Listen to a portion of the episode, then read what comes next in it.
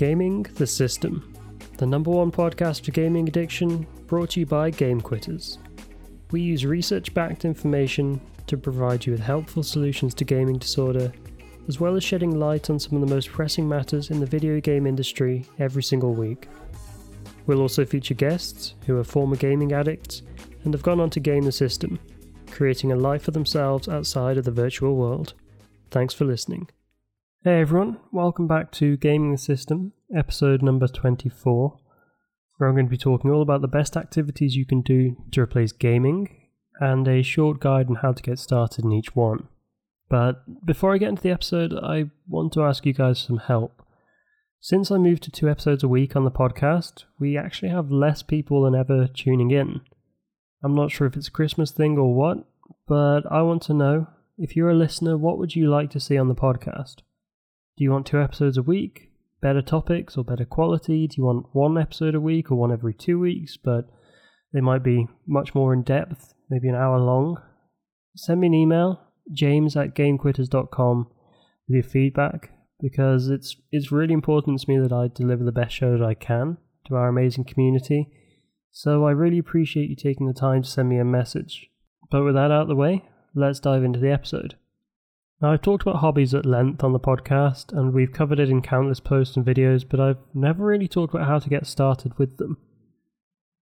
I'm a guy that has far too many hobbies to know what to do with. I love learning new things, and I thrive in that initial period of being a beginner. But for a lot of gamers, they haven't had much success in finding new activities to fill their time. For some people, they find them boring, due to being accustomed to gaming and the level of stimulation they provide and for others, they've just spent so much time gaming that they haven't been able to invest their time into new skills or hobbies. So, what can you do if you're one of these people? The short answer is you're just going to have to try new things. So, the first hobby on the list is coding or programming. This is one of the skills I learnt along the way, and it opened the door to me now living in Thailand and being able to work from anywhere. Now, I'm not a I'm not a software developer or a programmer, whatever you want to call it. Uh, I do marketing, but initially I got started in website design by learning to code. However, you don't have to do it as a job. Still super enjoyable as a hobby. All it entails is learning what are called languages, such as JavaScript, Python, or any number of the dozens or hundreds of languages out there on the internet. Although some are definitely more popular than others, you can do anything you want with coding, whether it's app development, web design, solving mathematical functions, or even create real world things using something called Arduino. The entirety of the modern world was built through seemingly random letters and symbols on a screen, just arranged in a particular order. So as you learn more, your world will open up to the possibilities of what you can do. Right now, you don't need to worry so much about that. Also, there will be people listening that will point out the differences between coding and programming, but for the purposes of this episode, I'm just going to refer to everything as coding. So, if you've never tried coding before, what do you do? Well, I'd recommend starting with learning the most simple language out there, which is HTML. It stands for Hypertext Markup Language and forms the basis for most of the pages you see on the internet. Even if you don't want to build websites, or you don't know what you want to do with coding in the future, It'll help you learn the fundamentals, give you some introduction, and is always a good place to start. You can get caught up in the specifics of whether you need to learn HTML if you don't want to go into web design, but that's not important at the moment. I'm coming this from the angle of a complete beginner. You can learn HTML extremely quickly, so just do it. It's a few hours of your time. The same goes for something like CSS, which you'll find out more about later, which is cascading style sheets, and it's what makes websites look pretty. Again, even if you know you want to be a backend developer and never want to design a website in your life, you just want to go straight to Python or Ruby. The time investment is so small for HTML and CSS that there's no point not learning it. Fortunately, there's an absolute boatload of free tutorials and courses online for you to get started. Personally, I used a combination of Codecademy, Free Code Camp, Reddit, and YouTube. And these took me all the way to being a freelance web developer in about three months but I did have a lot of free time. And it's worth looking around, doing some research, find out maybe there's a, a program or course that's more suited to you and your style of learning. But for me, I really enjoyed this method that I used and it worked really well. So, Codecademy is a bit simpler, more straightforward, and Free Code Camp is much more in depth and makes you work a lot harder for the solution. So, what I did was learn a general idea of the topic on Codecademy, then go and do the same thing on Free Code Camp to solidify my knowledge. They're structured in roughly similar they're structured in a roughly similar way. So whatever you're doing, whether it's HTML or CSS, is really easy to go between them. All you need to do is sign up to the website, choose a course, and start learning. Now, I'd recommend setting aside at least an hour or two a day to learn coding, at least in the beginning, as it's something you definitely find yourself getting into a flow state for. So, if it's only for 10 minutes, it's going to be more difficult to make meaningful progress, but that's not to say it's impossible. Do whatever you can commit to doing.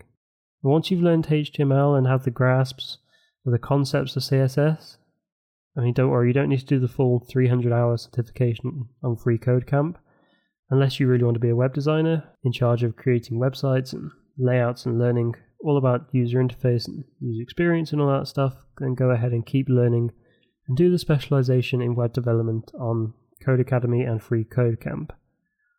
But if you enjoy coding and want to learn more, what I recommend is have a think about the kind of thing you'd like to work on in the future. What interests you? What takes your fancy? Is it data science, visualization, web servers, app development, software development, or do you just want to learn more about a particular language? Maybe you even want to get involved in artificial intelligence. So from there, you can start to research the best programming language for X, so app development or AI. In general, you'll see the same names pop up across each of the areas, such as Python, Ruby, JavaScript, or Java, which are not in any way the same thing. Uh, you also see PHP, C, C Sharp, C, again, which aren't the same, Swift, SQL. You'll see all these names pop up, the list goes on and on. So do some exploration, do some research on the internet. Codecademy actually has a great quiz that you can do that'll help you decide on a direction to take. And then just research the best resources to use that language. Search around on Reddit forums and YouTube and all these all these resources are there to help you. And once you've found what you want to do, just commit a few hours a week to learning it as you go. You don't need to become an expert in a month, it's impossible. You can only learn so quickly. But whatever you decide to learn, whatever you decide to master, stick with it, learn as much as you can, you never know where you can end up. Because when you see your creations and concepts come to life through nothing more than writing on a computer, it's really an incredible feeling. And you never know, you might even join me in Thailand within a year. it's definitely possible. There's so many avenues to explore with coding, whether it's a hobby or a job, that the possibilities seriously are endless.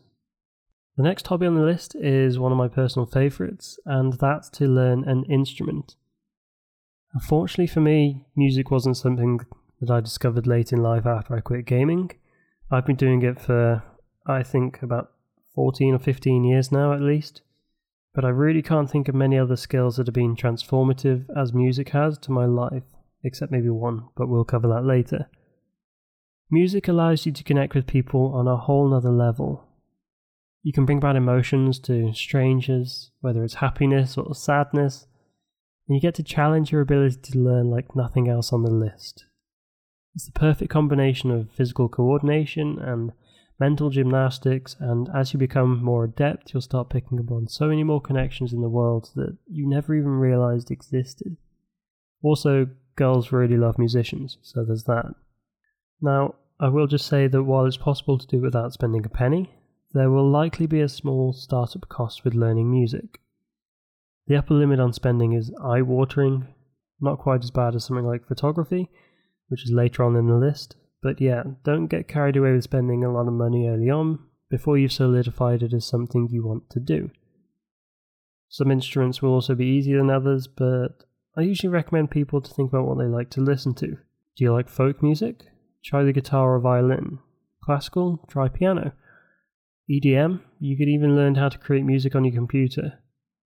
Personally, I went through the process of piano to guitar to violin, which, while it was completely accidental, is probably the perfect order to learn those three instruments. piano gives you such an amazing base with which to learn everything else that I'd usually recommend people start there. However, you should do whatever you want. You'll probably have the most success with guitar or something similar, as it's very versatile, portable, cheap, and everyone loves it. The first step to learning an instrument is obviously to get a hold of one. So check with friends and family to see if anyone has an old instrument lying around. Chances are they do. If it's in terrible condition, you can look into getting it restored, which could actually be another hobby in and of itself. Woodworking and restoration is something I'd love to do if I had the space. Anyway, when it comes to learning music, there isn't really a right and a wrong way to do it. The single most important thing you can do is learn the basics and practice constantly. That's it. The basics will be things like scales, chords, switching chords, understanding key signatures later on, and getting into arpeggios, which aren't as complicated as they sound. You probably already know what an arpeggio is, you just haven't learned to play it. So, with guitar, I'll use that as an example. Just look up a chord chart, Google a guitar chord chart, or print one out, or find a book, or get it on your phone, and just make the shapes. Practice switching between them, practice variations, look up the most common chords and practice them. You'll see things like A minor, C, G, D, and then look up your favorite songs and try to play them slowly. Also, with any guitar or stringed instrument, it's worth pointing out that your fingers are going to hurt like hell for a while until your skin hardens up. If it gets unbearable, don't force yourself to keep playing, just come back to it another day. I remember once I was I was practicing the day before a big busking event in a nearby town. I practiced for much longer than usual the day before, and my fingers were pretty damn sore.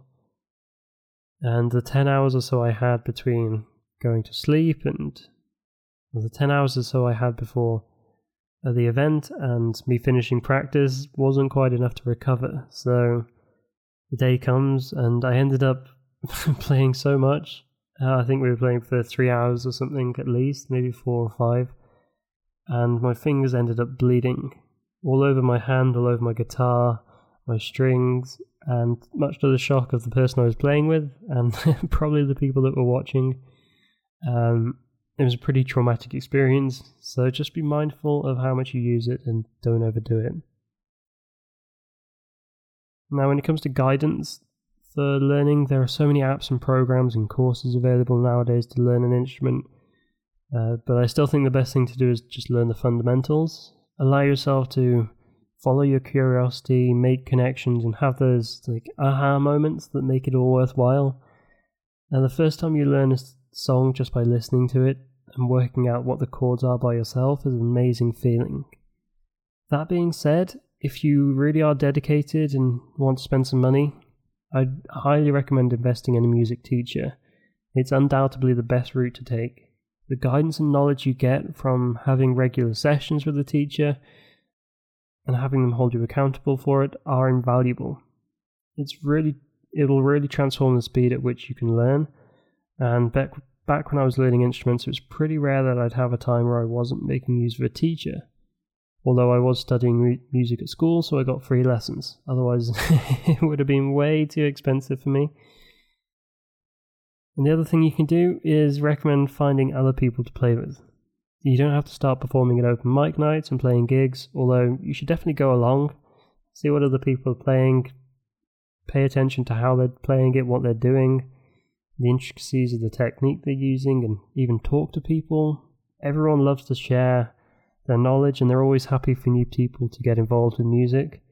It's also a great way to find some friends. So ask a teacher if there are other beginners nearby.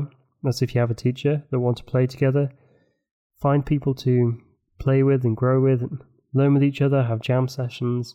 You might be terrible to start with, but it's it'll be a really fun time. It'll be an awesome experience for both of you, and you'll make some great friends through it.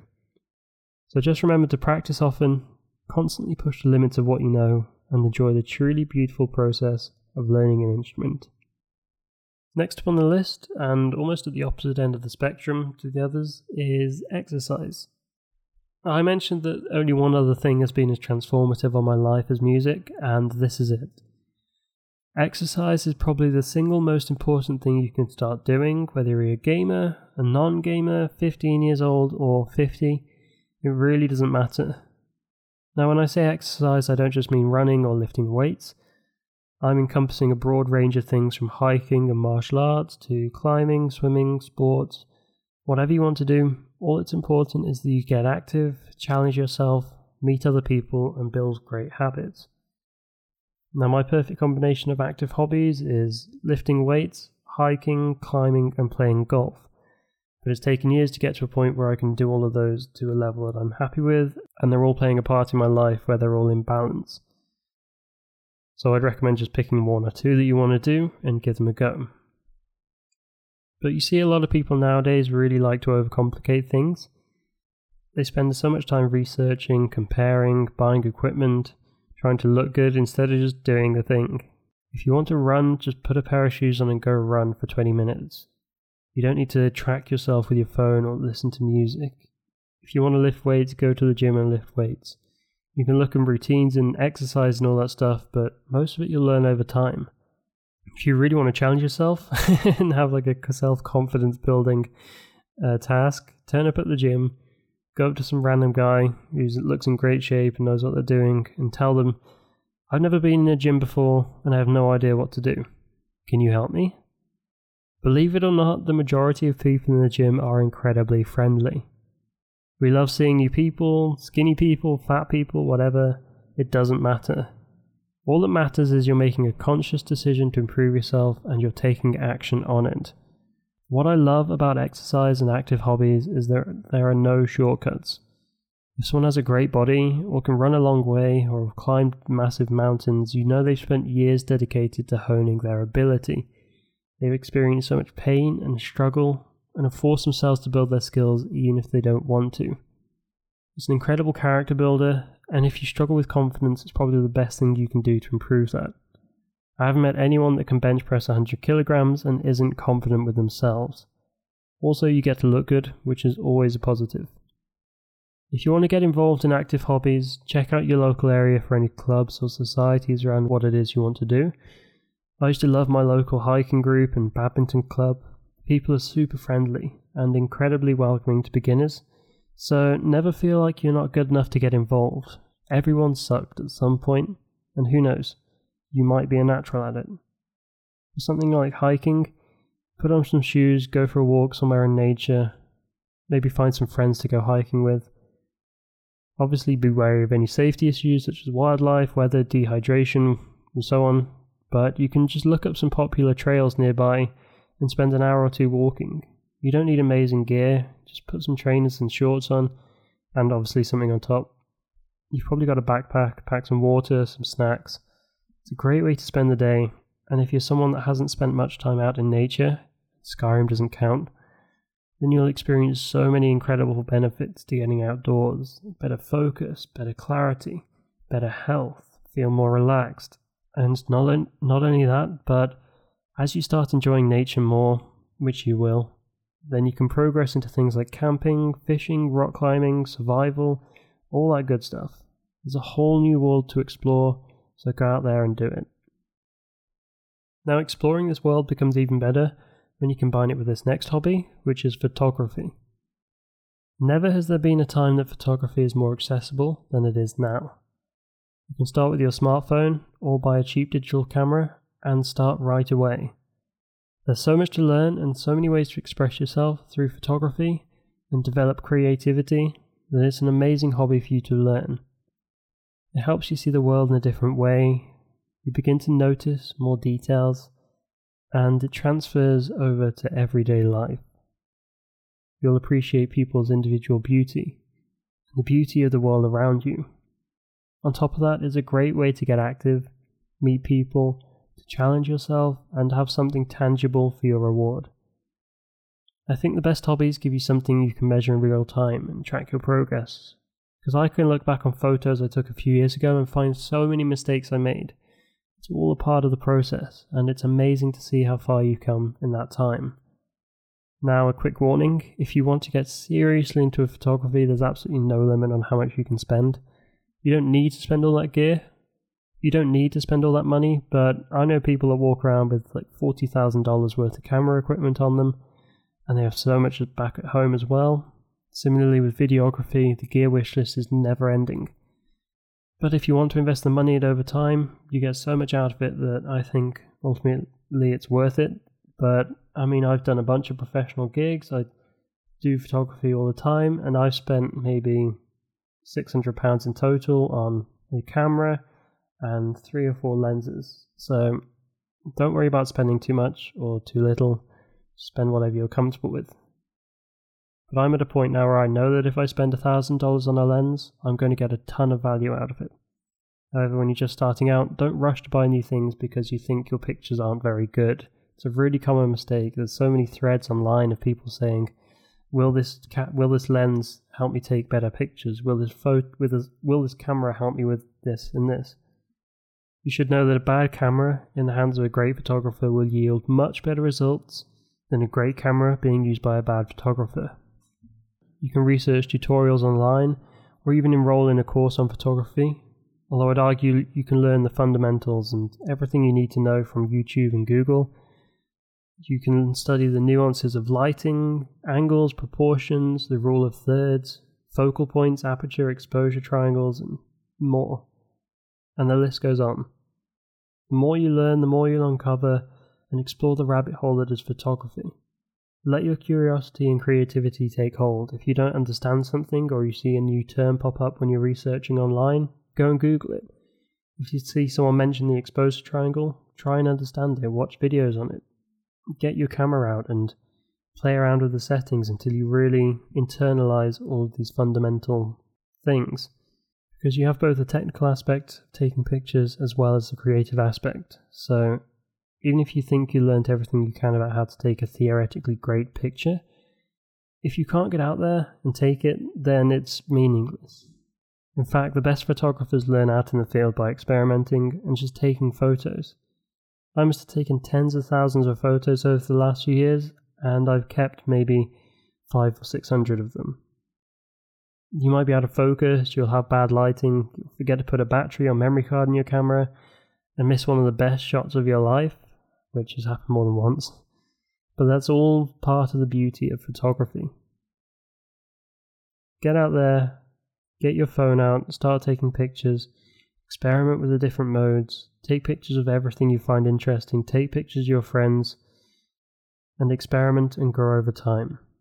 It's a lifelong journey that always leaves you just unfulfilled enough to constantly fall in love with it over and over again, and that's what I really love about it. And finally, speaking of lifelong fulfillment, the last hobby I have on the list is learning a language. No, not a programming language, although it's functionally the same thing. I'm not going to put them together. I've met so many people that tell me they're never going to learn a language just because they don't need to. If everyone speaks English, then there's no point in doing it. And I couldn't think of anything more moronic. It's just plain ignorance and laziness.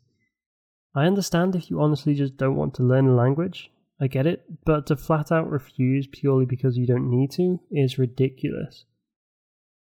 I've only had positive experiences from learning to speak a different language.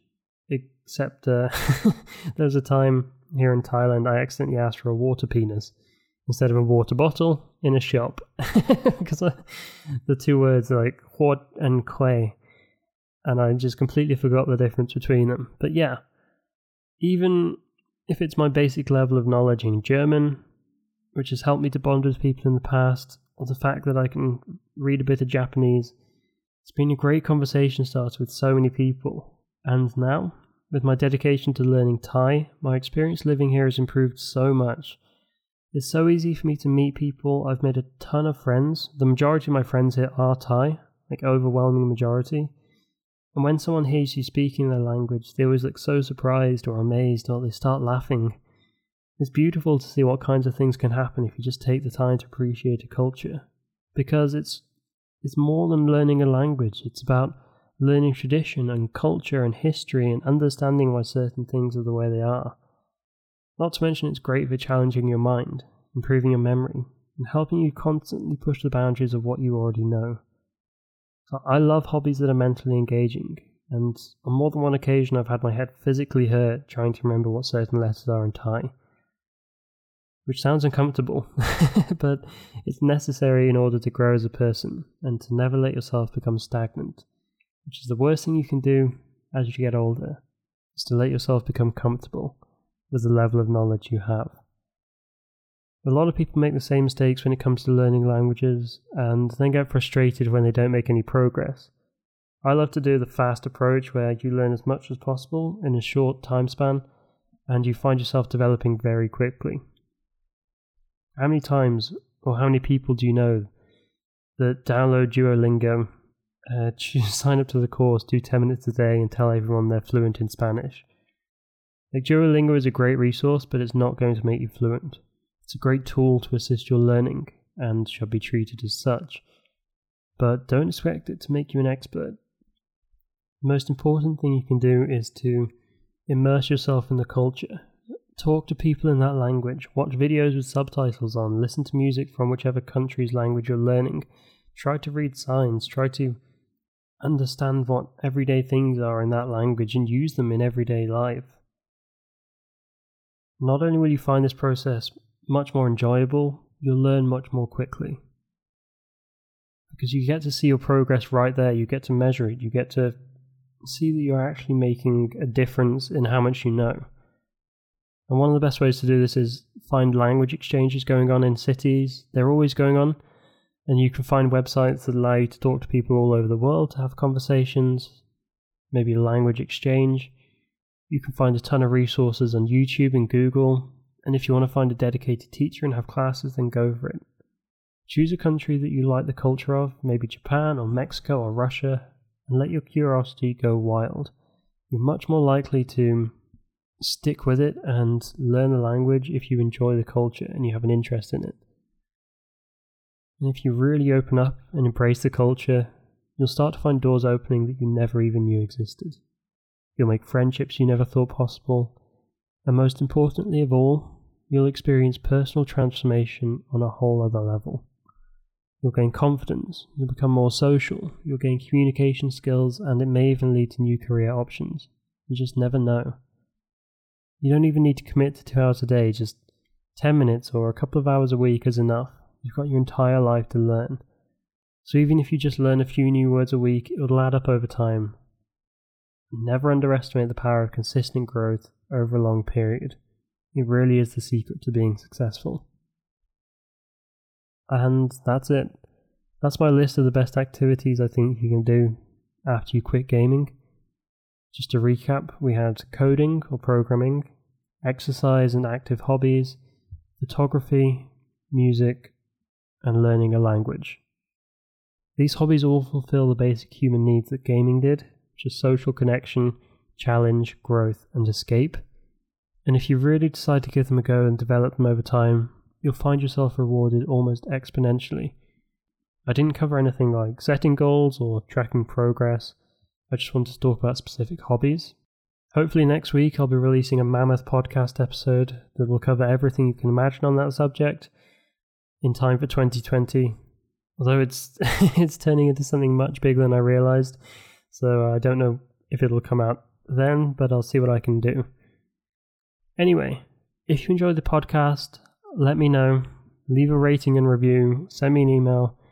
If you're going to try a hobby, send me an email at james@gamequitters.com. Tell me what you're doing. Don't forget to give me feedback on the podcast, like I mentioned at the start. I really want to know how I can improve it, and I genuinely need your guys' help for that. I need all the help I can get because I only started podcasting a few months ago, so it's still a learning progress. It's still a learning process for me, and anything I can do to improve, I really appreciate it. And I hope you all had a great Christmas. To those of you who celebrate it, and until next time, peace. Thanks again for listening to this episode of Gaming the System, the number one podcast on gaming addiction, brought to you by Game Quitters. As always, if you enjoyed the episode, make sure to share it around to family members, friends, or anyone you think could benefit, and don't forget to leave a review. It's super helpful.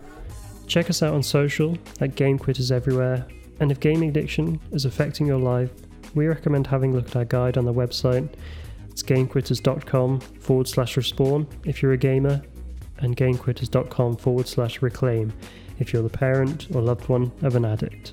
The important thing is not to lose hope, and remember, real life is always worth fighting for. See you in the next episode.